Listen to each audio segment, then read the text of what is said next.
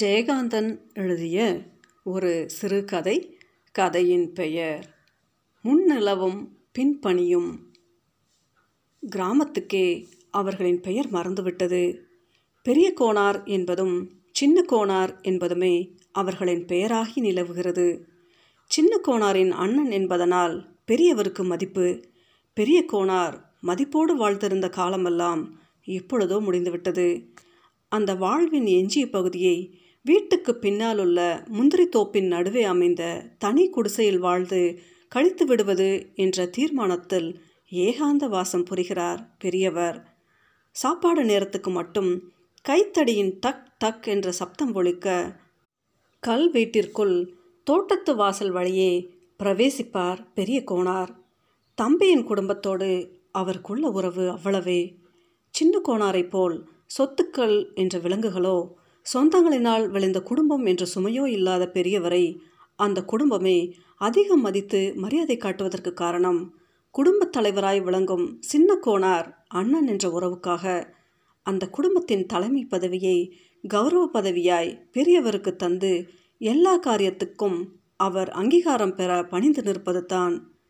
முப்பது வருஷங்களுக்கு முன் மனைவி இறந்த அன்றே சொந்தம் என்ற சுமை பெரியவரின் தோளிலிருந்து இறங்கிவிட்டது. அவள் விட்டு சென்ற ஐந்து வயது சிறுவன் சபாபதியை தனக்கு ஒரு சுமை என்று கருதாமலும் சுமக்காமலும் இருந்து விட்டார் பெரியவர். அதற்கு காரணம் நாளோடு ஐந்தாக இருக்கட்டுமே என்ற நினைப்பில் தனது புத்திர சுமையோடு சபாபதியையும் சின்ன கோணார் ஏற்றுக்கொண்டது தான் ஆனால் சபாபதி தன் பொறுப்பை தான் சுமக்கும் வயது தனக்கு வந்துவிட்டதாக நினைத்து கொண்ட வயதில் பெரியவரின் எஞ்சி நின்ற சொத்துக்கள் என்ற விலங்குகளையும் அவன் கலர்ச்சிவிட்டான் யாரையும் மதியாத அவன் போக்கும். இரண்டாவது உலக யுத்த காலத்தில் அவன் செய்ய முயன்ற வியாபாரங்களினால் விளைந்த நஷ்டமும் கை நிறைய பணம் இருக்கிறது என்ற அகம்பாவத்தில் ஆடிய ஆட்டங்களும் பெரியவரை பாப்பராக்கின. பிறகு ஒரு நாள் தனது ஏக புதல்வன் பட்டாளத்துக்கு ஓடிப்போனான் என்ற செய்தி கேட்டு பெரிய கோனார் தனது குடிசையில் ஓர் இரவு முழுவதும் அழுது கொண்டிருந்தார். தன் பிள்ளைகளின் செயலாலும் அவன் பிரிவாலும் மனமுடைந்த பெரிய கோனார். பண்டரிபுரம் போகும் கோஷியுடன் சேர்ந்து கொண்டு ஊர் ஊராய் திரிந்து யாசகம் புரிந்து இறுதியில் யாருமற்ற அனாதையாய் பக்தர்களின் உறவோடு பகவானை அடைந்து விடுவது? என்ற முடிவோடு தேசாந்தரம் புறப்பட்டு கிராமத்தின் எல்லையை கடக்கும் பொழுது பக்கத்து ஊர் சந்தைக்கு போய் திரும்பி வந்து கொண்டிருந்த சின்ன கோணார் தலையில் வைத்திருந்த பெரிய பலாப்பழத்தை அப்படியே போட்டுவிட்டு அவிழ்ந்த குடுமையை கூட முடியாமல் ஓடி வந்து பரதேசி கூட்டத்தின் நடுவே இருந்த அண்ணனின் கால்களில் சாஷ்டாங்கமாய் விழுந்து கதறினார். அவரது பொன் காப்பிட்ட கரங்கள் அண்ணனின் புழுதி படிந்த பாதங்களை நகர விடாமல் இறுக பற்றியிருந்தன. அண்ணே நான் உனக்கு என்ன தப்பிதம் பண்ணினேன் நான் செத்து போயிட்டேன்னு நினச்சிட்டியா? என்று அலறினார் சின்ன கோனார். அந்த காட்சி மனிதனுக்கு வந்து வாய்த்ததும் வயிற்றில் பிறந்ததும் மட்டும்தான் சொந்தம் என்பதில்லை என்று ஊராருக்கே உணர்த்தியது. என்னவோ அழியணும்னு இருந்த சொத்து அவன் மூலமாக அழிஞ்சு போச்சு. அந்த வருத்தத்தில் அவன் போயிட்டான். அவன் ஓடிட்டான்னு உனக்கு ஏன் வருத்தம்? நான் தானே எம்மவனை வளர்த்தேன் அவனை. வளர்த்தவனே அநியாயமாக போயிட்டான். அவனுக்கு நான் தானே உன் பிள்ளை. நீயும் அந்நியமா தானே?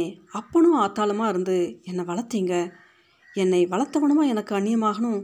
என் சொத்து உன் சொத்து இல்லையா? என் சொந்தம் உன் சொந்தம் இல்லையா? என்றெல்லாம் ஊரை கூட்டி நியாயம் கேட்டார் சின்ன கோனார். அன்று வேறு வழியின்றி விரக்தியுடன் மனசு மறுத்து போன புறம் எங்கே இருந்தால் என்ன? என்று திரும்பி வந்து வீட்டுக்கு பின்னால் இருந்த முந்திரி தோட்டத்தின் நடுவேயுள்ள குடிசைக்கு ஜாகை மாற்றிக்கொண்டு கிருஷ்ணா கோவிந்தா என்று இருபது வருஷமாய் வாழ்ந்து வரும் பெரிய கோணாருக்கு பதினைந்து வருஷங்களுக்கு முன்பாகவே வாழ்க்கையின் மீது பற்றும் பாசமும் ஏகமாய் மிகுந்து வர ஆரம்பித்து விட்டது. ஆமாம் சபாபதி மனம் மாறி அப்பனை பார்க்க பட்டாளத்திலிருந்து ஒரு முறை திரும்பி வந்திருந்தான். பிறகு அடிக்கடி வந்து பார்த்து கொண்டிருந்தான். கண் பார்வை மங்கி போன பெரிய கோணார் மகனை தடவி பார்த்து உச்சி மோந்து கண்ணீர் உகுத்தார்.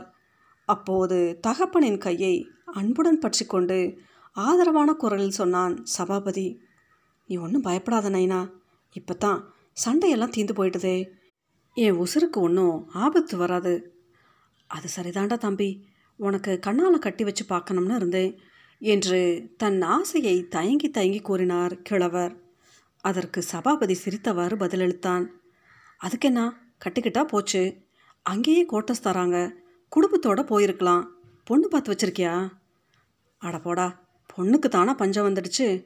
உன் சின்ன நாயனாக்கிட்ட சொன்னால் எத்தனை பொண்ணு வேணும்னு கேட்பானே என்று பெரியவர் பொக்கை வாய் சிரிப்புடன் ஒரு குஷியில் பேசினார். இவ்வளவு ஆசையை வைத்துக்கொண்டு பண்டரிபுரம் போகும் பரதேசி கூட்டத்தோடு போக கிளம்பினாரே மனுஷன் என்று நினைத்த சின்ன கோனார் வந்த சிரிப்பை அடக்கி கொண்டார். அந்த வருஷமே தஞ்சாவூரில் பெண் பார்த்து சபாபதிக்கு கல்யாணம் நடந்தது. அதன் பிறகு சபாபதி வருஷத்திற்கு ஒரு முறை தன் மனைவியுடன் வந்து கிழவரை கண்டு செல்வது வழக்கமாகி விட்டது இந்த பத்து வருஷமாய் கொஞ்சம் கொஞ்சமாய் மங்க ஆரம்பித்த கண் பார்வை முற்றிலும் இருண்டுவிட்ட போதிலும் கிழவரின் மனசில் ஆசையும் பாசமும் மட்டும் பெருகி கொண்டுதான் இருந்தன. இப்போது அவர் தன் உடலில் உயிரை சிறை வைத்து வாழ்வது மகனுக்காக கூட அல்ல. நான்கு வருஷங்களாய் ஆண்டிற்கு ஒரு முறை வந்து அவருடன் ஒரு மாதம் முழுக்கவும் தங்கி பார்வையிழந்த அவரோடு கண்ணை கட்டி விளையாடி செல்வது போல் கொஞ்சி புரியும் முகம் தெரியாத அவர் பேரன். அந்த பயல் பாபுக்காகத்தான் அவனோடு கழிக்கப் போகும் அந்த முப்பது நாட்களுக்காகத்தான் வருஷம் முழுமைக்கும் வாழ்கிறார் கிழவர். பாபு என்று நினைத்த மாத்திரத்தில் அவரது குருட்டு கண்கள் இடுங்கி கண்ண மூலங்களில் வரி வரியாய் சுருக்கங்கள் விரிய பொக்கைவாய் புன்னகையுடன் நீண்ட மோவாய் சற்றே வானை நோக்கி வாகாகி நிமிரும் இருளடித்த பார்வையில் ஒளி வீசும் புகைமண்டலம் ஒன்று உருவாகி அதில் பாபுவின் தோற்றம். கொஞ்சம் மழலையுடன் குலுங்கும் சிரிப்புடன் குளிர்ந்த ஸ்பரிசத்துடன் தெரியும். அந்த உருவம் கனவில் வருவது போல் அவரிடம் தாவி வரும். எத்தனையோ முறை தன்னை மறந்த லயத்தில் கிழவர் கைகளை நீட்டிக்கொண்டு பாபு என்று துள்ளி நிமிர்ந்து விளையாடுவார். பிறகு அது உண்மையல்ல. கண்ணில் தெரியும் மாயத் தோற்றம் என்று உணர்கையில் இமை விளிம்பில் பனித்த நீரும் இதழ்களில் வளைந்து துடிக்கும் புன்முறுவலுமாய் தலை குனிந்து விடுவார். தனிமையில் குடிசையில் யதார்த்த உண்மையாய் பாபுவோடு கழிக்கும் ஒரு மாதம் தவிர அதற்கு முன்னும் பின்னுமான மாதங்கள் அவருக்கு இப்படித்தான். இந்த லயத்தில் தான் கழிகின்றன. அது சரி அவர்தான் பாபுவை பார்த்ததே இல்லையே. அவர் கண்களில் அவன் உருவம் தெரிவதெப்படி? தன் குழந்தை என்று பந்தம் பிறக்கவும் சொந்தம் கொண்டாடவும் தான் தன் குழந்தையின் முகம் தெரிய வேண்டும். குழந்தை மீது கொண்ட பாசத்தை கொண்டாட அந்த பக்தியை வழிபட ஒரு முகம்தான் வேண்டுமா என்ன? வானத்தில் திரிந்து கொண்டிருந்த கடவுளை மண்ணுருக்கி மணலை செந்தும் குழந்தையாக்கி ஓடவிட்டு ஓடி துரத்தி கையை பிடித்தெடுத்து நைய புடைத்தெடுத்து மடியில் கிடத்தி மார்பில் அணைத்து முத்தம் கொடுத்து முளைப்பால் அளித்து ஆம் கடவுளை குழந்தையாகவும் குழந்தையை கடவுளாகவும் கொண்டாடும் கலையையே பக்தியாக கொண்ட வைஷ்ணவ குலத்தில் பிறந்தவராயிற்றே பெரிய கோனார். அவர் கண்களில் தெரியும் தோற்றம் கண்ணன் தோற்றமே எனினும் அவர் வழிபடுவது பாபுவின் நினைவைத்தான். போன வருஷம் பாபு வந்திருந்தபோது நன்றாக வளர்ந்திருந்தான். என்ன பேச்சு பேசுகிறான்? ஆனால் ஒரு வார்த்தையாவது கிழவருக்கு புரிய வேண்டுமே. அவன் ஹிந்தியில் அல்லவா பேசுகிறான்? ஒரு வார்த்தை கூட தமிழ் தெரியாமல் என்ன பிள்ளை வளர்ப்பு? என்று கிழவர் சில சமயம் மனம் சலிப்பார். இருந்தாலும் தன் பேரன் பேசுகிறான் என்பது முக்கியமே தவிர என்ன பாஷையாக இருந்தால் என்ன? என்ற குதூகலத்துடன் அவனை பேச வைத்து ரசித்து கொண்டிருப்பார். பாபுவை போல் சுத்தமாய் உடை உடுத்தி காலில் ஜோடு அணிந்து ஒரு பக்கம் அமைதியாய் உட்கார்ந்திருக்க இங்கே இருக்கும் இந்த பிள்ளைகளுக்கு தெரியுமா? ம் தெரியவே தெரியாதாம். கிழவர் அப்படித்தான் சொல்லுவார். தன் குடிசைக்கு மட்டும் அவனை தனியே அழைத்து வருவார். பின்னால் வரும் மற்ற குழந்தைகளை போ போ என்று விரட்டிவிட்டு பாபுவை நாற்காலியில் உட்கார வைத்து அவன் காலடியில் அமர்ந்து வாதுமை கல்கண்டு முந்திரி பருப்பு போன்றவற்றை ஒரு டப்பியில் அவனுக்காக சேர்த்து வைத்திருக்கும் தின்பண்டங்களை தந்து பாஷை தெரியாத அவனிடம் பேசி அவன் பேசுவதையும் ரசிப்பார் கிழவர். அவன் அவரை தாதா என்று தான் அழைப்பான். அவரும் அவனுக்கு தாத்தையா என்று அவர்கள் வழக்கப்படி உச்சரிக்க பலமுறை சொல்லித் தந்திருந்தார். அவன் அதை மறுத்து நை நை தாதா என்று அவருக்கு கற்றுத்தந்தான் அப்போது அங்கே வந்த அவன் தாய் மீனா கிழவரிடம் விளக்கினாள். அவனுக்கு தமிழே பேச வரமாட்டேங்குது மாமா. இன்னும் ரெண்டு வயசு போனால் கற்றுக்குவான் அங்கே யாரும் தமிழில் பேசுகிறவங்க இல்லை. அங்கே பக்கத்து வீட்டில் ஒரு சர்தார் தாதா இருக்காரு. நாலு பூரா அவர்கிட்ட தான் இருப்பான். உங்ககிட்ட வரமாட்டேங்கிறானே. அவர்கிட்ட மேலே ஏறி அவர் தாடியை பிடிச்சிக்கிட்டு இழுப்பான். அவரை தான் தாதா தாதான்னு கூப்பிட்டு பழகி போயிட்டான். அவருக்கும் பாபுவை பார்க்காம இருக்க முடியாது. ஊருக்கு புறப்படும்போது சீக்கிரம் வந்துடுங்கன்னு ஒரு பத்து தடவைக்கு மேலே சொல்லிட்டாரு அந்த சர்தார் தாத்தா. என்று அவள் சொல்லி கொண்டு இருக்கும்போது கிழவருக்கு தனக்கு சொந்தமான பேர குழந்தையை எவனோ வைத்துக்கொண்டு நாளெல்லாம் கொஞ்சி விளையாடி தன்னையும் விட அதிக நெருக்கமாக்கி அவன் பாஷையை கற்றுக் கொடுத்து தன்னால் தன் பேரனுடன் பேச முடியாமல் ஆக்கிவிட்ட அந்த முகமரியா சர்தார் கிழவன் மீது எரிச்சல் எரிச்சலாய் வந்தது. ஒரு ஏக்க பெருமூச்சு விட்டார். அந்த பெருமூச்சில் வருஷத்தில் பதினோரு மாதம் பாபுவோடு கொஞ்சுவதற்கு சர்தார் கிழவனுக்கு வழி இருந்த போதிலும் வருஷத்திற்கு ஒரு முறை ஒரு மாதம் அவனோடு கழிக்க தனக்கு வாய்ப்பு இருக்கிறதே இதுவே போதும் என்ற திருப்தி உணர்வும் இருந்தது. ஒவ்வொரு தடவை பாபு வந்து செல்லும் பொழுதும் அவனுக்கு ஒரு வயது கூடுகிறது என்ற மகிழ்ச்சியும் தனக்கு ஒரு வயது கழிந்து போகிறது என்ற வருத்தமும் கிழவருக்கு நெஞ்சை அடைக்கும். அடுத்த தடவை அவன் வரும்போது நான் இருக்கிறேனோ செத்து போகிறேனோ? என்ற உணர்வில் அவர் கண்கள் கலங்கும்.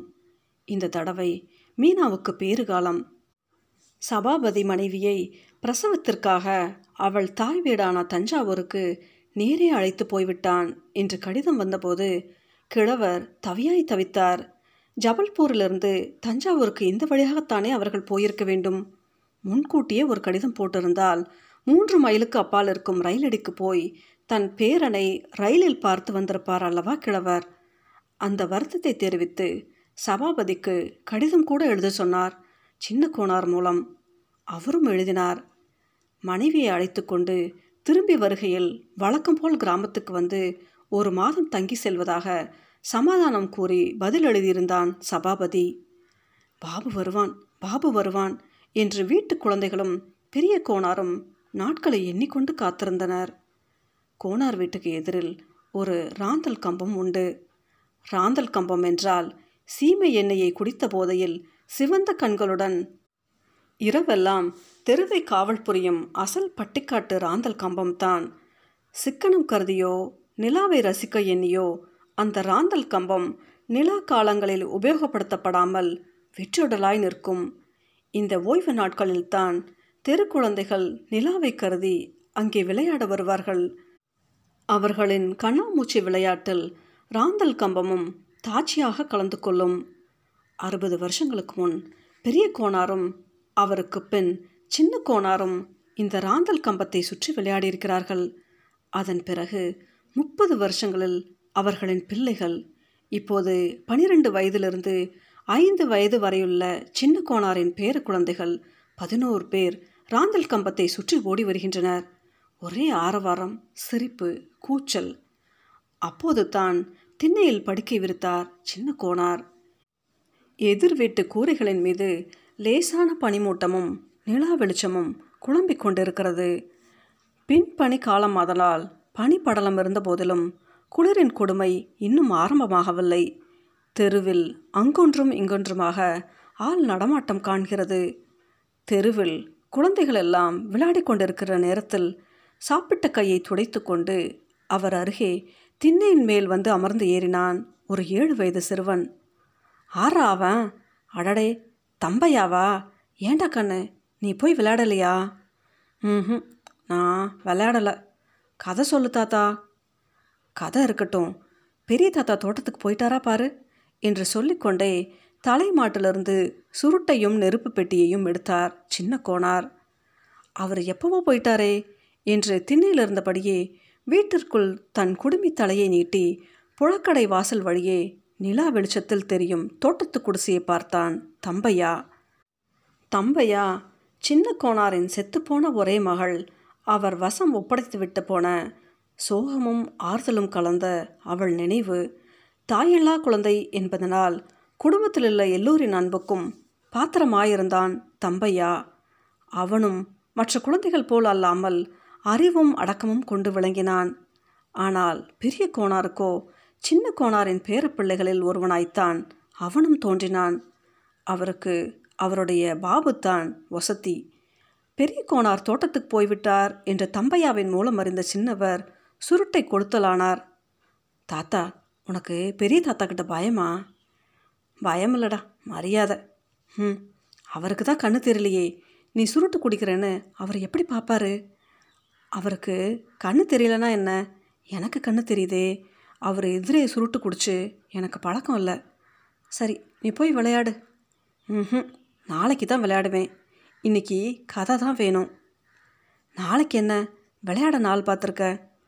நாளைக்கு தானே சபாபதி மாமா வராங்க. அவங்க வந்தப்புறம் பாபுவோட விளையாடுவேன் என்று உற்சாகமாய் சொன்னான் தம்பையா.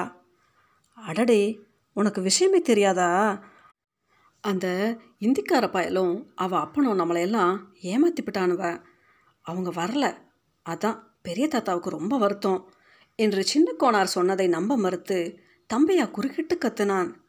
ஐயா பொய் பொய். நீங்கள் சும்மனாச்சும் சொல்கிற நாளைக்கு அவங்க வருவாங்க. பொய் இல்லடா. நெசந்தான். சாயங்காலம் கடுதாசி வந்துச்சு. திடீர்னு வர சொல்லி கடுதாசி வந்துச்சான் பட்டாளத்துலேருந்து. அதனால் இன்றைக்கு ராத்திரியே புறப்பட்டு தஞ்சாவூர்லேருந்து நேரே போகிறாங்களாம் அடுத்த தடவை சீக்கிரமாக வர்றாங்களாம். உங்கள் சபாபதி மாமா எழுதியிருக்கான். கடுதாசி எங்கே? காட்டு என்று கேட்கும்போது தம்பையாவின் குரலில் ஏமாற்றமும் அவநம்பிக்கையும் விளைந்தன. கடுதாசி பெரியவர்கிட்ட இருக்கு. நான் போய் பார்க்க போகிறேன் என்று சொல்லிக்கொண்டே திண்ணையிலிருந்து குதித்தான் தம்பையா. இந்த நேரத்தில் தோட்டத்துக்கு போகிற விடிஞ்சு பார்த்துக்கலாம் என்று தடுத்தார் சின்னவர். அதுதான் நிலா வெளிச்சம் இருக்குதே என்று பதில் சொல்லிவிட்டு தோட்டத்து குடிசையை நோக்கி ஓட்டமாய் ஓடினான் தம்பையா. தம்பையா பெரிய கோணாரை தேடி தோட்டத்து குடிசை அருகே வந்தபோது குடிசையின் முன் சருகுகளை எரித்து தீயில் குளிர் காய்ந்தவாறு நெருப்பில் சுட்ட முந்திரி கொட்டைகளை சிறிய இரும்பு உலக்கையால் தட்டி கொண்டிருந்தார் கிழவர். கிழவரின் எதிரில் வந்து இடுப்பில் கையூன்றி கொண்டு தன்னை அவர் கவனிக்கிறாரா என்று பார்ப்பவன் போல் மௌனமாய் நின்றான் தம்பையா. கிழவர் முகம் நிமிர்த்தி தம்பையாவுக்கு நேரே விழித்திருந்து பார்த்தார். அவர் அணிந்திருந்த அலுமினிய ஃப்ரேமில் பதிந்திருந்து தடித்த கண்ணாடியினூடே அவரது கண்களும் இமய ரோமங்களும் மிக பெரிதாய் தெரிந்தன தம்பையாவுக்கு. அந்த கண்ணாடியில் பலனே அவ்வளவுதான் என்று சொல்லிவிட முடியாது. அந்த கண்ணாடியும் இல்லாவிட்டால் இருளில் எரியும் நெருப்பையோ வெளிச்சத்தில் நிழல் உருவமாய் தெரியும் உருவங்களையோ கூட அவரால் காண இயலாது போய்விடும். அவன் பார்வை எதிரில் இருக்கும் தம்பையாவை ஊடுருவி அவனுக்கு பின்னால் எதையோ கவனிப்பது போல் இருந்தது. அவன் திருப்பி பார்த்து கொண்டான். அவன் பின்னால் வானத்தில் வட்டமில்லாத பிறையுமில்லாத நசுங்கி போன முன்னிலவின் மூளை தோற்றம் தெரிந்தது. அந்த ஒளியை பின்னணி போல கொண்டு நிழல் உருவமாய் தெரியும் தம்பையாவின் உருவில் எங்கோ தூரத்தில் இருக்கும் பாபுவைத்தான் கண்டார் கிழவர். அவரது இமைகள் படபடத்து மூடித்திறந்தன மீண்டும் தெரிந்த அந்த உருவத்தைக் கண்டு அவர் வியந்தார். குருடரான பக்த சேதா தம்பூரை மீட்டிக்கொண்டு பாடும்போது அவரது இசையில் கட்டுண்ட பரந்தாமன் பாலகிருஷ்ணன் வடிவமாய் அவர் அறியாமல் அவர் எதிரே அமர்ந்து கேட்பானாமே. அந்த மாய லீலை கதை அவர் நினைவுக்கு வர கிழவரின் உதடுகளில் மந்தகாசமான ஒரு புன்னகை தவிழ்ந்தது. பாபு பாபு இல்லை தாத்தா நான் தான் தம்பையா. தம்பையாவா? நீ எங்கே வந்த இந்த இருட்டில்? பாபு நாளைக்கு வருவானல்ல தாத்தா. நீ அதுக்கு தானே முந்திரிக்கொட்டை சொல்கிற சின்ன தாத்தா சொல்கிறாரு அவன் வரமாட்டானாமா? என்று புகார் கூறுவது போல் சொன்னான் தம்பையா. பாபுவின் வருகைக்காக தன்னை போல் அவனும் ஆவலுடன் காத்திருப்பவன் என்று தோன்றவே கிழவருக்கு தம்பையாவின் மீது ஒரு விசேஷ வாஞ்சை பிறந்தது. ஆமாண்டா பயலே அவன் அப்பன் அவசரமாய் திரும்பி போகிறானா அதனால் வரல. என்று கூறியதும் தம்பையாவின் முகம் வாடி போயிற்று. அவன் பதில் பேசாமல் மௌனமாய் நிற்பதிலுள்ள சோகத்தை கிழவர் உணர்ந்தார். பின்ன ஏன் தாத்தா நீ இந்த நேரத்தில் முந்திரி கொட்டை சுடுற? என்று வதங்கிய குரலில் கேட்டான் தம்பையா. முகமெல்லாம் மலர விளைந்த சிரிப்புடன் தலையாட்டி கொண்டு சொன்னார் கிழவர். அவன் நம்மளை ஏமாத்த பார்த்தாலும் நான் விடுவனா? ஸ்டேஷனில் போய் பார்த்துட்டு வரப்போகிறேனே அதுக்காகத்தான் இது. அந்த பாபு பயலுக்கு முந்திரி பருப்புனா உசுறு. ரயிலு நம்ம ஊருக்கு விடிய காலையில் வருது. அதனால தான் இப்போவே சொல்கிறேன் உட்காரு நீயும் உரி என்று சுட்டு மேலோடு தீய்ந்த முந்திரி கொட்டைகளை தம்பையாவின் முன் தள்ளினார் கழவர் தம்பையாவும் அவர் எதிரே உட்கார்ந்து முந்திரி கொட்டைகளை தட்டி உரிக்க ஆரம்பித்தான். திடீரென்று கிழவர் என்ன நினைத்தாரோ? தம்பையாவின் கையை பிடித்தார். அவன் கைகள் உரித்து கொண்டு தான் இருந்தன என்று நிச்சயமானதும் சொன்னார். நீ நல்ல பையனாச்சே. கொட்டை கொஞ்சமாக தான் இருக்கு. நீ திங்காத. நாம் தான் இங்கே நிறைய திங்குறமே. பாபுவுக்கு தான் அந்த ஊரில் இது கிடைக்கவே கிடைக்காது. நீ தான் நல்லவனாச்சே. இந்த கண்ணுசாமி தான் திருட்டு பையே உரிக்கிறேன்னு வந்து திருடி திம்பான் என்று தம்பையாவை தாஜா செய்வதற்காக சின்ன கோணாரின் பேரன்களில் ஒருவனை திட்டினார். எனக்கு வேண்டாம் தாத்தா. கண்ணுசாமி என்னை பார்க்க வச்சு நிறைய தின்னான். அதனால தான் அவனுக்கு வயிற்று வலி வந்து வயிறே சரியா இல்லை. சாயங்காலம் கூட பாட்டி அவனுக்கு கஷாயம் கொடுத்துச்சே என்று சொல்லிக்கொண்டே இருந்தவன். உரித்து வைத்த பருப்புகள் வெள்ளை வெள்ளையரென்று விக்கணமில்லாமல் முழுசாகவும் பெருசாகவும் இருப்பதைக் கண்டு திடீரென்று கேட்டான். ஏன் தாத்தா இதையெல்லாம் நீ பாபுக்காகன்னு பார்த்து பார்த்து பொறுக்கி வச்சியா? எல்லாம் பெருசு பெருசாக இருக்கே. ஆமாம் நிறைய வச்சுருந்தேன். கண்ணுசாமி வந்து நான் இல்லாத சமயத்தில் திருடிக்கிட்டு போயிட்டான் என்று சொல்லும்போதே தான் ரொம்ப அல்பத்தனமாய் தம்பையாவும் திருடுவானோ என்று சந்தேகப்பட்டதற்காக வருத்தமுற்ற கிழவர் குழைவுடன் சொன்னார். பரவாயில்ல நீ ரெண்டு எடுத்துக்கடா பாபுவுக்கு தான் இவ்வளவு இருக்கே. அப்படியே உள்ளே போய் மாடத்தில் ஒரு டப்பா இருக்குது அதை கொண்டாந்து இந்த பருப்பை எல்லாம் அதுக்குள்ளே அள்ளிப்போடு என்றார். தம்பையாவுக்கு ஒன்றும் புரியவில்லை. முதலில் அவர் அதை தின்னக்கூடாது என்று எச்சரித்துவிட்டு இப்பொழுது தின்ன சொல்லி வற்புறுத்துவது ஏன் என்று ஒரு வினாடி யோசித்தான். யோசித்து கொண்டே உள்ளே போனான். அந்த டப்பாவை கொண்டு வந்து எல்லாவற்றையும் அள்ளி வைத்தான். பிறகு கையில் ஒரு முந்திரி பருப்பை எடுத்து வைத்துக்கொண்டு கேட்டான். ஏன் தாத்தா என்னை திங்க சொல்கிற இல்லாட்டி பாபுவுக்கு? நாளைக்கு வயிற்ற வலிக்கும் இல்லை என்று பாபுவுக்கு வயிற்று வலி வராமல் இருப்பதற்காக தின்பவன் மாதிரி ஒன்றை எடுத்து வாயில் போட்டுக்கொண்டான் தம்பையா. கிழவர் தம்பையாவை தலை நிமிர்த்தி பார்த்தார். இவ்வளவு அறிவும் நல்ல குணமும் அமைந்த தம்பையா தாயில்லா குழந்தை என்ற எண்ணமும் செத்துப்போன அவளைப் போலவே அறிவும் குணமும் மிகுந்த அவனது தாயின் முகமும் இத்தனை காலம் இவனை பற்றிய சிந்தனையே இல்லாமல் மற்ற குழந்தைகளில் ஒன்றாகவே கருதி இவனையும் தான் விரட்டியெடுத்த பாவனையும் தாயற்ற குழந்தையை விரட்டிவிட்டு தன் பேரன் என்பதால் பாபுவை இழுத்து வைத்து சீராட்டிய குற்ற உணர்வும் அவரது நினைவில் கவிழ்ந்து கிழவரின் குருட்டு விழிகள் கலங்கின. எதிரில் நின்ற தம்பையாவை இழுத்து தோளோடு அணைத்து கொண்டார். அவர் உதடுகள் அழுகையால் துடித்தன. அவன் முதுகுக்கு பின்னால் கண்ணாடியின் இடைவெளியினூடே விரல் நுழைத்து இமை விளிம்பில் துளித்த கண்ணீரை துடைத்து கொண்டு பாசம் நெஞ்சில் அடைக்க உங்கள் அம்மா மாதிரி நீயும் ரொம்ப புத்திசாலியாக இருக்க. பாவம். அவத்தான் இருந்து அனுபவிக்க கொடுத்து வைக்கல. நீ நல்லா படிக்கிறியா?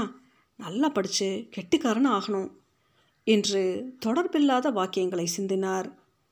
அவர் கழுத்தை நெருடியவாறு வாயிலிருந்த முந்திரி பருப்பை கன்னத்தில் ஒதுக்கி கொண்டு தாத்தா தாத்தா என்று கொஞ்சுகின்ற குரலில் அழைத்தான் தம்பையா என்னடா வேணும்? நானும் உன் கூட ஸ்டேஷனுக்கு வரேன் தாத்தா.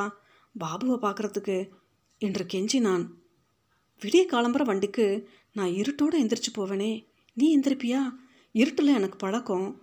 தடவிக்கிட்டே போயிடுவேன். உன்னை எப்படி கூட்டிகிட்டு போகிறது என்று தயங்கினார் கிழவர்.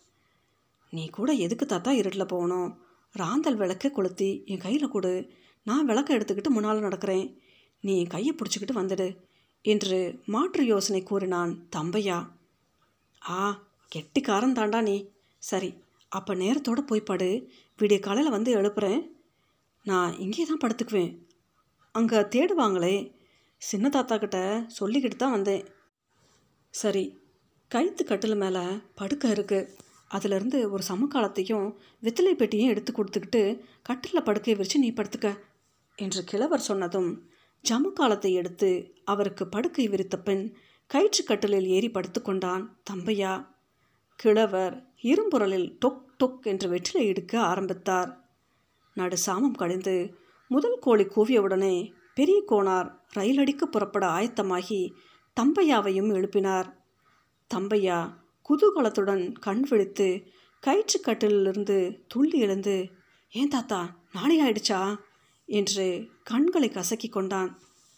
இப்போவே புறப்பட்டாதான் நேரம் சரியாக இருக்கும். வெளியில் தொட்டியில் தண்ணி வச்சுருக்கேன். போய் முகத்தை கழுவிக்க.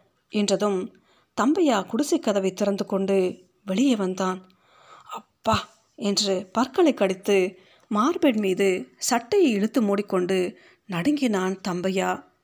வெளியே எதிரில் இருக்கும் மரங்களை கூட தெரியாமல் பனிப்படலம் கனத்து பரவி பார்வையை மறைத்தது. தாத்தா ஒரே பனி குளிருது என்று குரல் நடுங்க கூறினான் தம்பையா. தாத்தா குடிசைக்குள் விளக்கு வெளிச்சத்தில் கிருஷ்ணன் படத்திற்கு எதிரே அமர்ந்து உள்ளங்கையில் திருமண்ணை குலைத்து நாமமிட்டு கொண்டே சிரித்தார். பயலே உனக்கு வயசு ஏழு எனக்கு எழுபது பச்சை தண்ணியில் குளிச்சுட்டு வந்திருக்கேன். நீ முகம் கழுவுறதுக்கே நடுங்குறியா? முதல்ல அப்படித்தான் நடுங்கும். அப்புறம் சுகமாக இருக்கும். தொட்டியில் தான் தண்ணி நிறைய இருக்கே. ரெண்டு சொம்பு மேலுக்கும் ஊற்றிக்கிட்டு குளிச்சுட்டு தலையில் ஊற்றிக்காத உன் குடுமி காய நேரமாகும். சீக்கிரம் நாளையாவது என்று அவசரப்படுத்தவே தம்பையா சட்டையையும் நிஜாரையும் அவிழ்த்து எறிந்துவிட்டு ஒரே பாய்ச்சலாய் தொட்டி அருகே ஓடினான். சற்று நேரத்திற்கெல்லாம் தபதபவென தண்ணீர் இறைக்கின்ற சப்தத்தோடு அடிவயிற்றில் மூண்ட கிளுகிழுப்புணர்வாலும் குளிராலும் தம்பையா போடும் கூக்குரலை கேட்டு கிழவர் வாய்க்குள் சிரித்து கொண்டார். ராந்தல் விளக்கையும் கொளுத்தி வைத்துக்கொண்டு முந்திரி பருப்பு டப்பாவுடன் தம்பையா குளித்து முடித்து வரும் வரை காத்திருந்தார் கிழவர். நான் ரெடி தாத்தா போகலாமா? என்று குதூகலத்துடன் அழுந்த வாரி சுற்றியிருந்த குடுமித் தலையை கலைக்காமல் சரி செய்து கொண்டு வந்தான் தம்பையா. ராந்தலை தம்பையாவிடம் கொடுத்துவிட்டு ஒரு கையில் முந்திரி பருப்பு டப்பாவும் இன்னொரு கையில் தடியுமாக புறப்பட்டு குடிசை கதவை சாத்தும்போது என்னவோ நினைத்து தம்பையா இதை கொஞ்சம் பொடி வர்றேன் என்று சொல்லிவிட்டு போனார். பிறகு வெளியில் வந்தபோது தம்பையாவிடம் ஒரு நாணயத்தை தந்து இது ஒரு ரூபா தானே என்று கேட்டார்.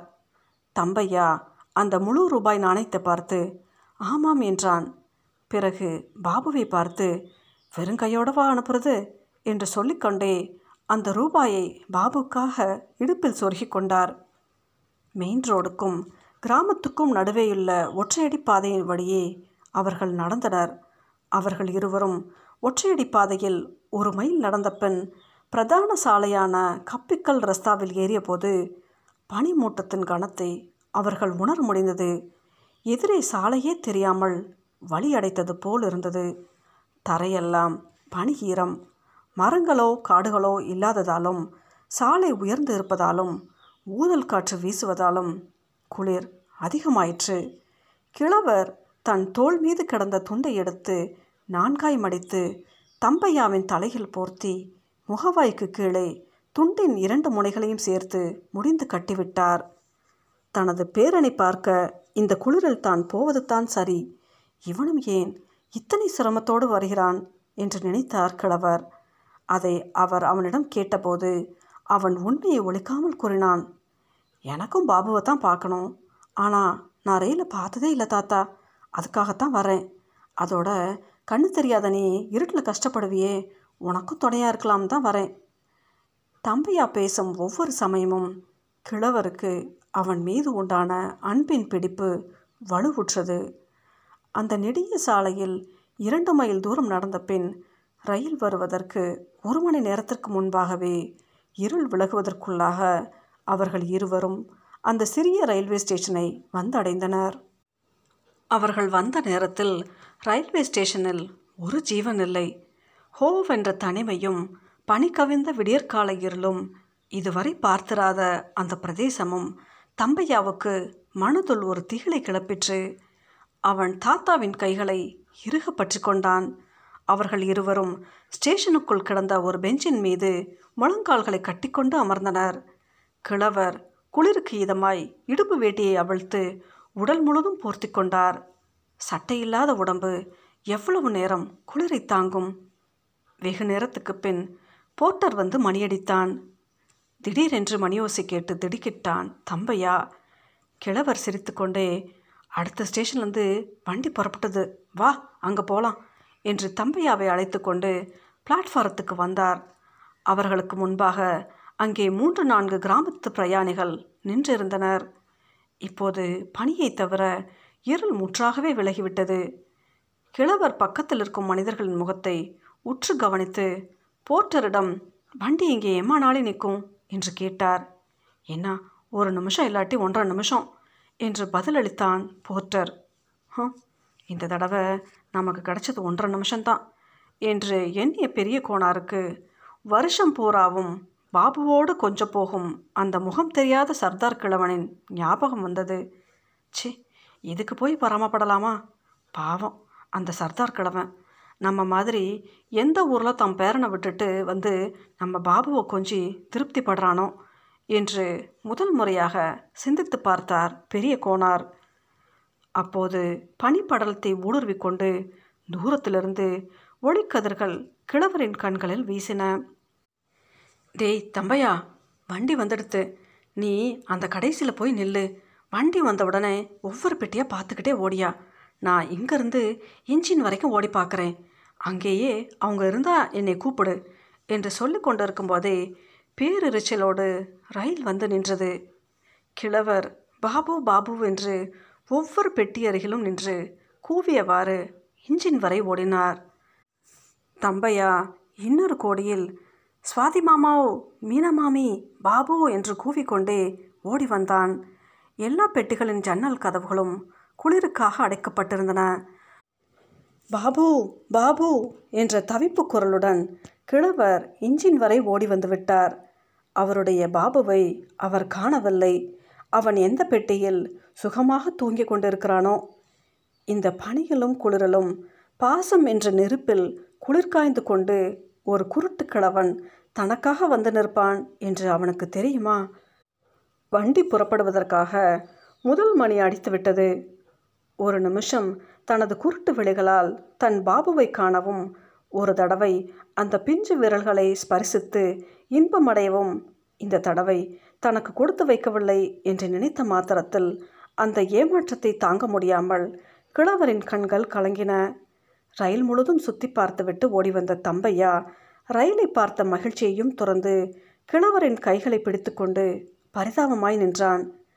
கிழவர் வானத்தை பார்த்தவாறு பாபுவென்று சற்று உரத்த குரலில் உணர்ச்சி வசப்பட்டு கூவிவிட்டார்.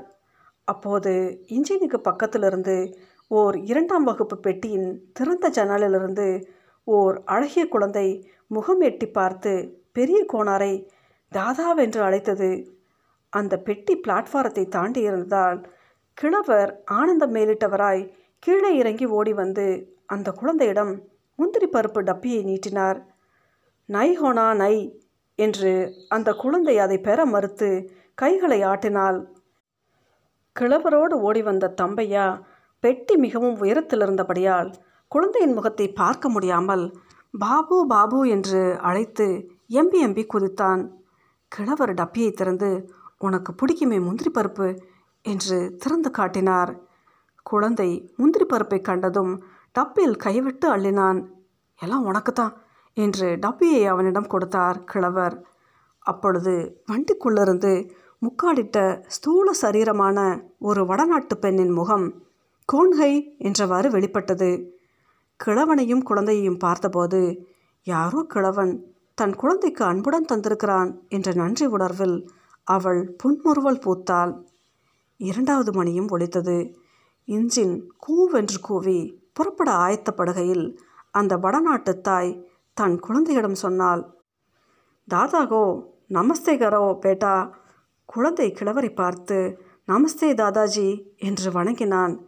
கிழவரும் பாசத்தால் பிரிவுணர்வால் நடுங்கும் கைகளை குவித்து அவனுக்கும் புரியும்படி நமஸ்தே பாபு என்று வணங்கினார். அப்போது வண்டி நகர்ந்தது. வண்டி நகர்ந்தபோது தான் அவருக்கு திடீரென்று நினைவு வர இடுப்பில் இருந்த ஒரு ரூபாய் நாணயத்தை அவசர அவசரமாய் எடுத்துக்கொண்டோடி குழந்தையிடம் நீட்டினார்.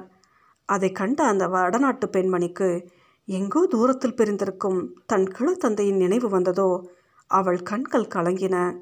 கலங்கிய கண்களுடன் தன் மகனிடம் கிழவர் தந்த ரூபாயை வாங்கிக் கொள்ளும்படி ஹிந்தியில் கூறினாள். சிறுவனும் அதை பெற்றுக்கொண்டு கிழவரை நோக்கி கரம் அசைத்தான். வண்டி விரைந்தது. சபாபதி தூங்குறானாமேனா எழுந்தது எழுந்ததும் சொல்லு என்று கிழவர் கூறியது அவர்கள் காதில் விழுந்திருக்காது.